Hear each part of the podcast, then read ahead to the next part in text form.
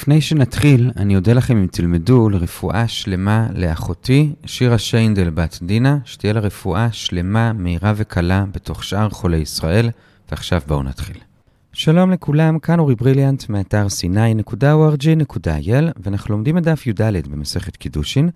נתחיל שתי שורות לפני סוף העמוד הקודם, ונסיים באמצע עמוד ב'. השיעור היום יהיה 16 דקות. היום נחלק את השיעור לשני חלקים.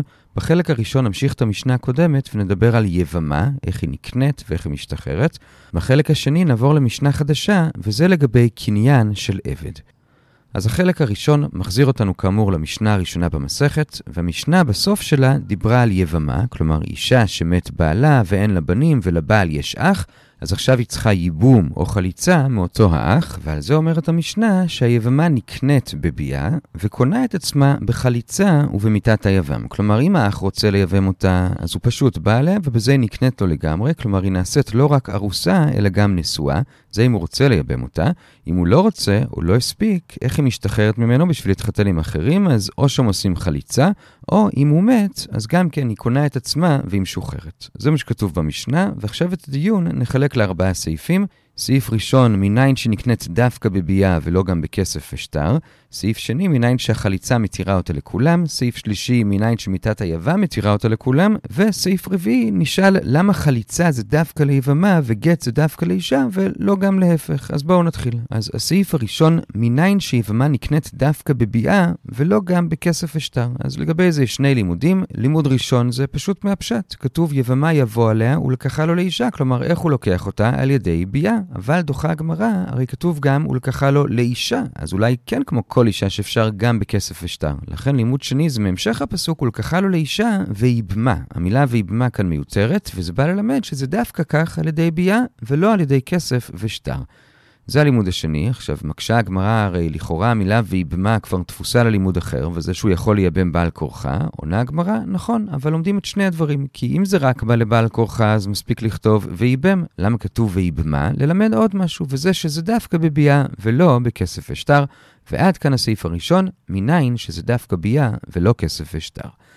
הסעיף השני זה מניין שחליצה מתירה אותה לכולם. כלומר, היינו יכולים לחשוב שכשהתורה אמרה שאם הוא לא רוצה לייבם אותה אז צריכים לעשות חליצה, זה פשוט חיוב שצריכים לעשות חליצה, אבל זה לא נועד להתיר אותה לכולם. התורה לא אומרת ממש בפירוש שאחרי החליצה היא מותרת, אז מניין שהיא באמת מותרת. עונה הגמרא, דורשים את זה מהפסוק, ונקרא שמו בישראל בית חלוץ הנ"ל. והמילה בישראל לכאורה מיותרת, אז דורשים את זה, ודורשים את זה בצורה של להזיז את הפסיק מהמקום הנכון. כלומר, הפשט של הפסוק זה ונקרא שמו בישראל, פסיק, בית חלוץ הנ"ל. אבל כאן דורשת הגמרא, ונקרא שמו בישראל בית. כלומר, היא מותרת להקים בית עם כל אחד בישראל. זו הדרשה שהחליצה מתירה אותה, וגם כאן, כמו מקודם, שואלת הגמרא, הרי המילה לכאורה תפוסה כבר לשני לימודים אחרים. לאיזה לימודים? אז לימוד אחד זה שהדיינים שמטפלים בחליצה, הם צריכים להיות ישראלים מקורים, לא גרים ולא בנים של גרים, ולימוד שני זה שהדיינים צריכים לומר חלוץ הנ"ל, חלוץ הנ"ל. אז איך אתה דורש מזה שזה בא לומר שהיא מותרת לכולם? עונה הגמרא לגבי הלימוד שהדיינים צריכים להיות ישראלים מקורים. את זה לא דורשים מהישראל בפסוק שלנו, אלא מישראל בפסוק אחר, שכתוב, מעין יבמי להקים לאחיו שם בישראל, מישראל הזה דורשים שהם צריכים להיות ישראלים מקורים. ולגבי הלימוד השני, שהדיינים צריכים לומר חלוץ הנ"ל, חלוץ הנ"ל, את זה אומנם לומדים מהפסוק שלנו, אבל לא מהמילה בישראל, אלא מ ונקרא שמו, ולכן בישראל עדיין פנוי לדרשה שהחליצה מתירה אותה לכולם, ועד כאן הסעיף השני, מניין שהחליצה מתירה אותה.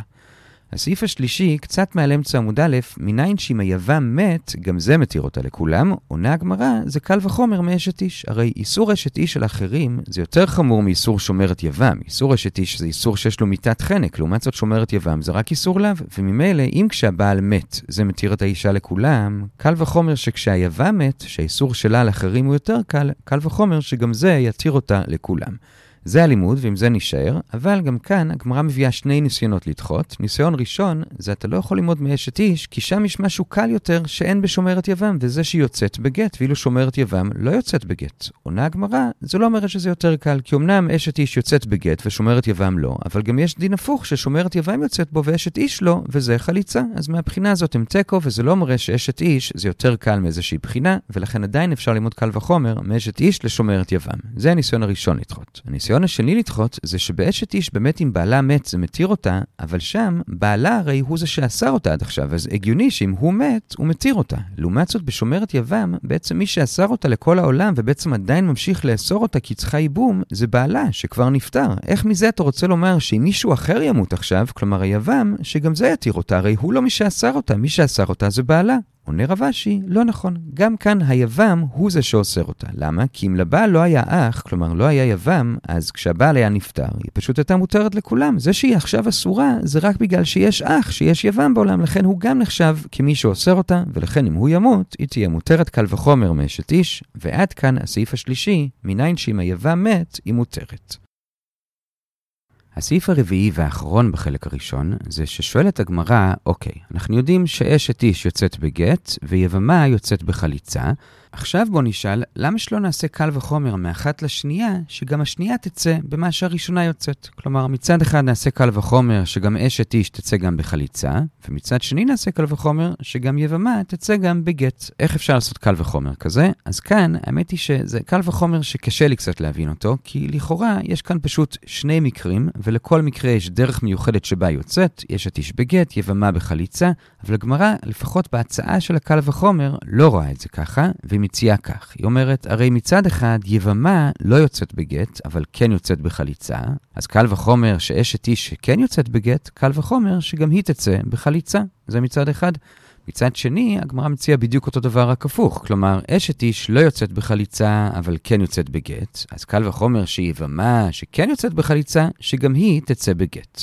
אלה ההצעות של הקל וחומר, שוב, לכאורה זה קשה, כי אפשר לומר שזה לא קל וחומר, אלא לכל אחד יש את הדין שלו, אבל הגמרא כן מציעה את זה, והיא צריכה להביא לימוד מניין שכל אישה יוצאת רק במה שמיוחד לה, ולא בשני. אז נתחיל בראשון, מניין שאשת איש לא יוצאת גם בחליצה, לכאורה הרי יש קל וחומר, עונה הגמרא כי כתוב בגט וכתב לה ספר כריתות, ומכאן לומדים שדווקא ספר כורתה, ולא דבר אחר, זה לגבי אשת איש.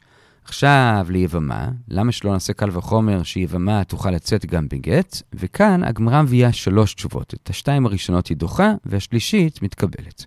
התשובה הראשונה זה שביבמה יש לשון של עיכוב, כי כתוב וענתה ואמרה, ככה יעשה לאיש וכולי.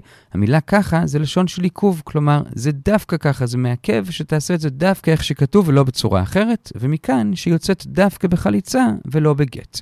זה הלימוד הראשון, אבל הגמרא מקשה על זה, אתה בעצם אומר כאן שכשיש לשון של עיכוב, זה גובר על קל וחומר, אבל מקשה הגמרא הרי לגבי השעירים של יום כיפור, אני אראה לך ששם, למרות שיש גם כן לשון של עיכוב, ושם זה דווקא לא גובר על קל וחומר. איך רואים את זה שם? נראה את זה עוד מעט בסוגריים בשביל לא להתבלבל. בכל אופן, זה דוחה את ההצעה הראשונה.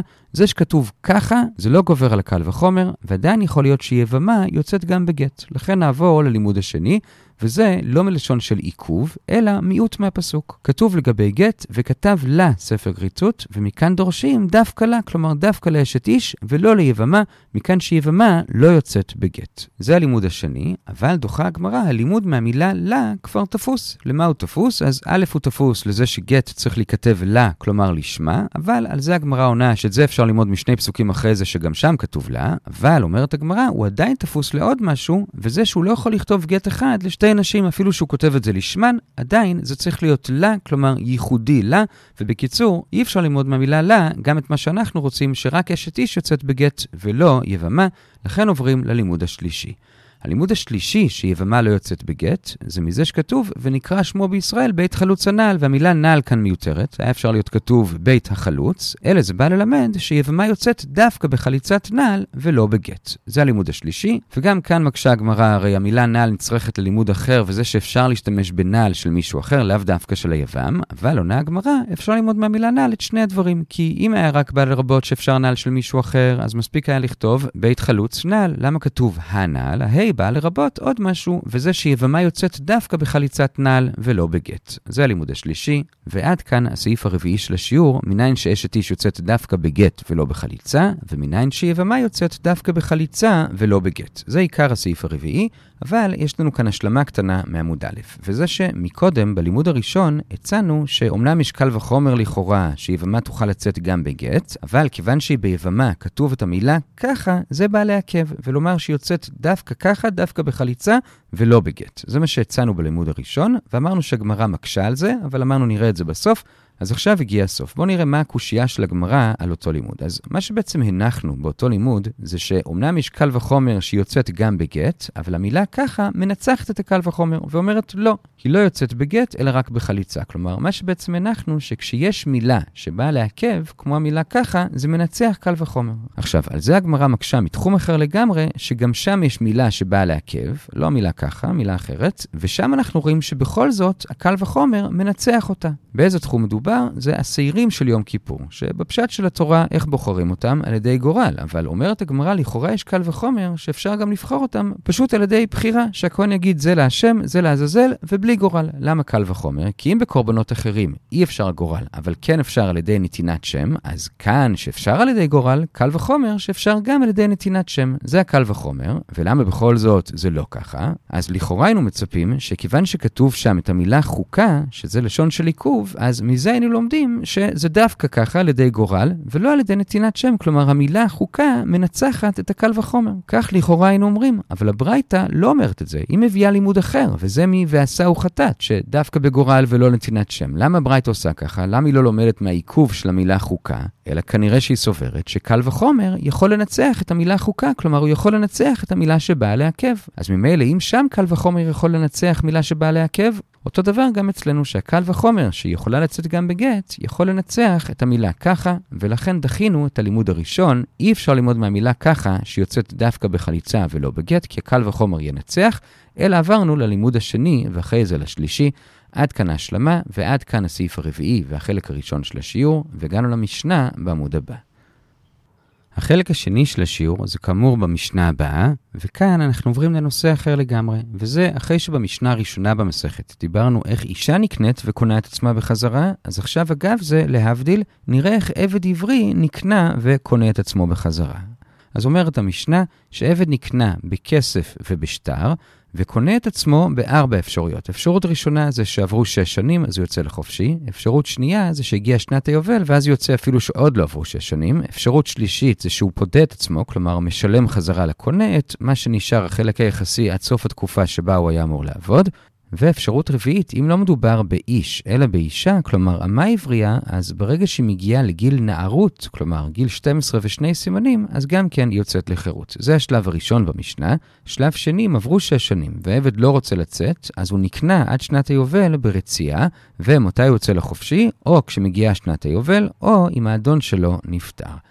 עד כאן המשנה, ועכשיו בגמרא נראה דיון אחד היום, וזה מה המקור לזה שעבד עברי נקנה בכסף, נראה לגבי זה שלושה מקורות.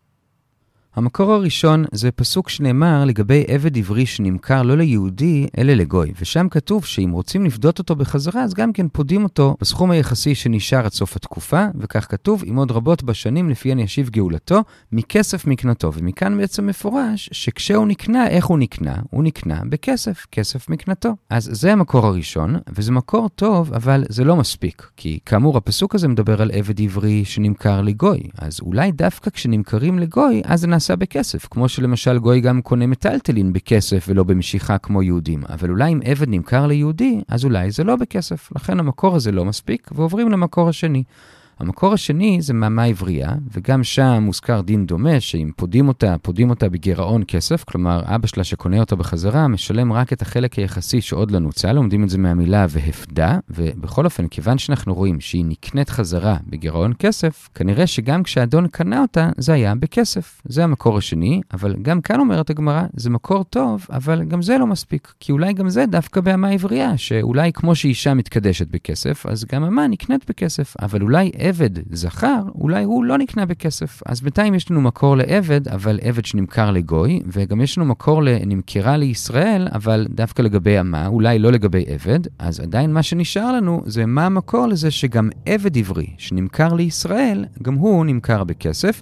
וכאן הגמרא מביאה שתי הצעות, ששתי הצעות הן בעצם דומות, וזה, בואו נלמד את זה בהיקש משני המקורות הקודמים. כלומר, הצעה אחת זה בואו נעשה היקש מאמה, והצעה שנייה זה בואו נעשה היקש מעבד שנמכר לגוי.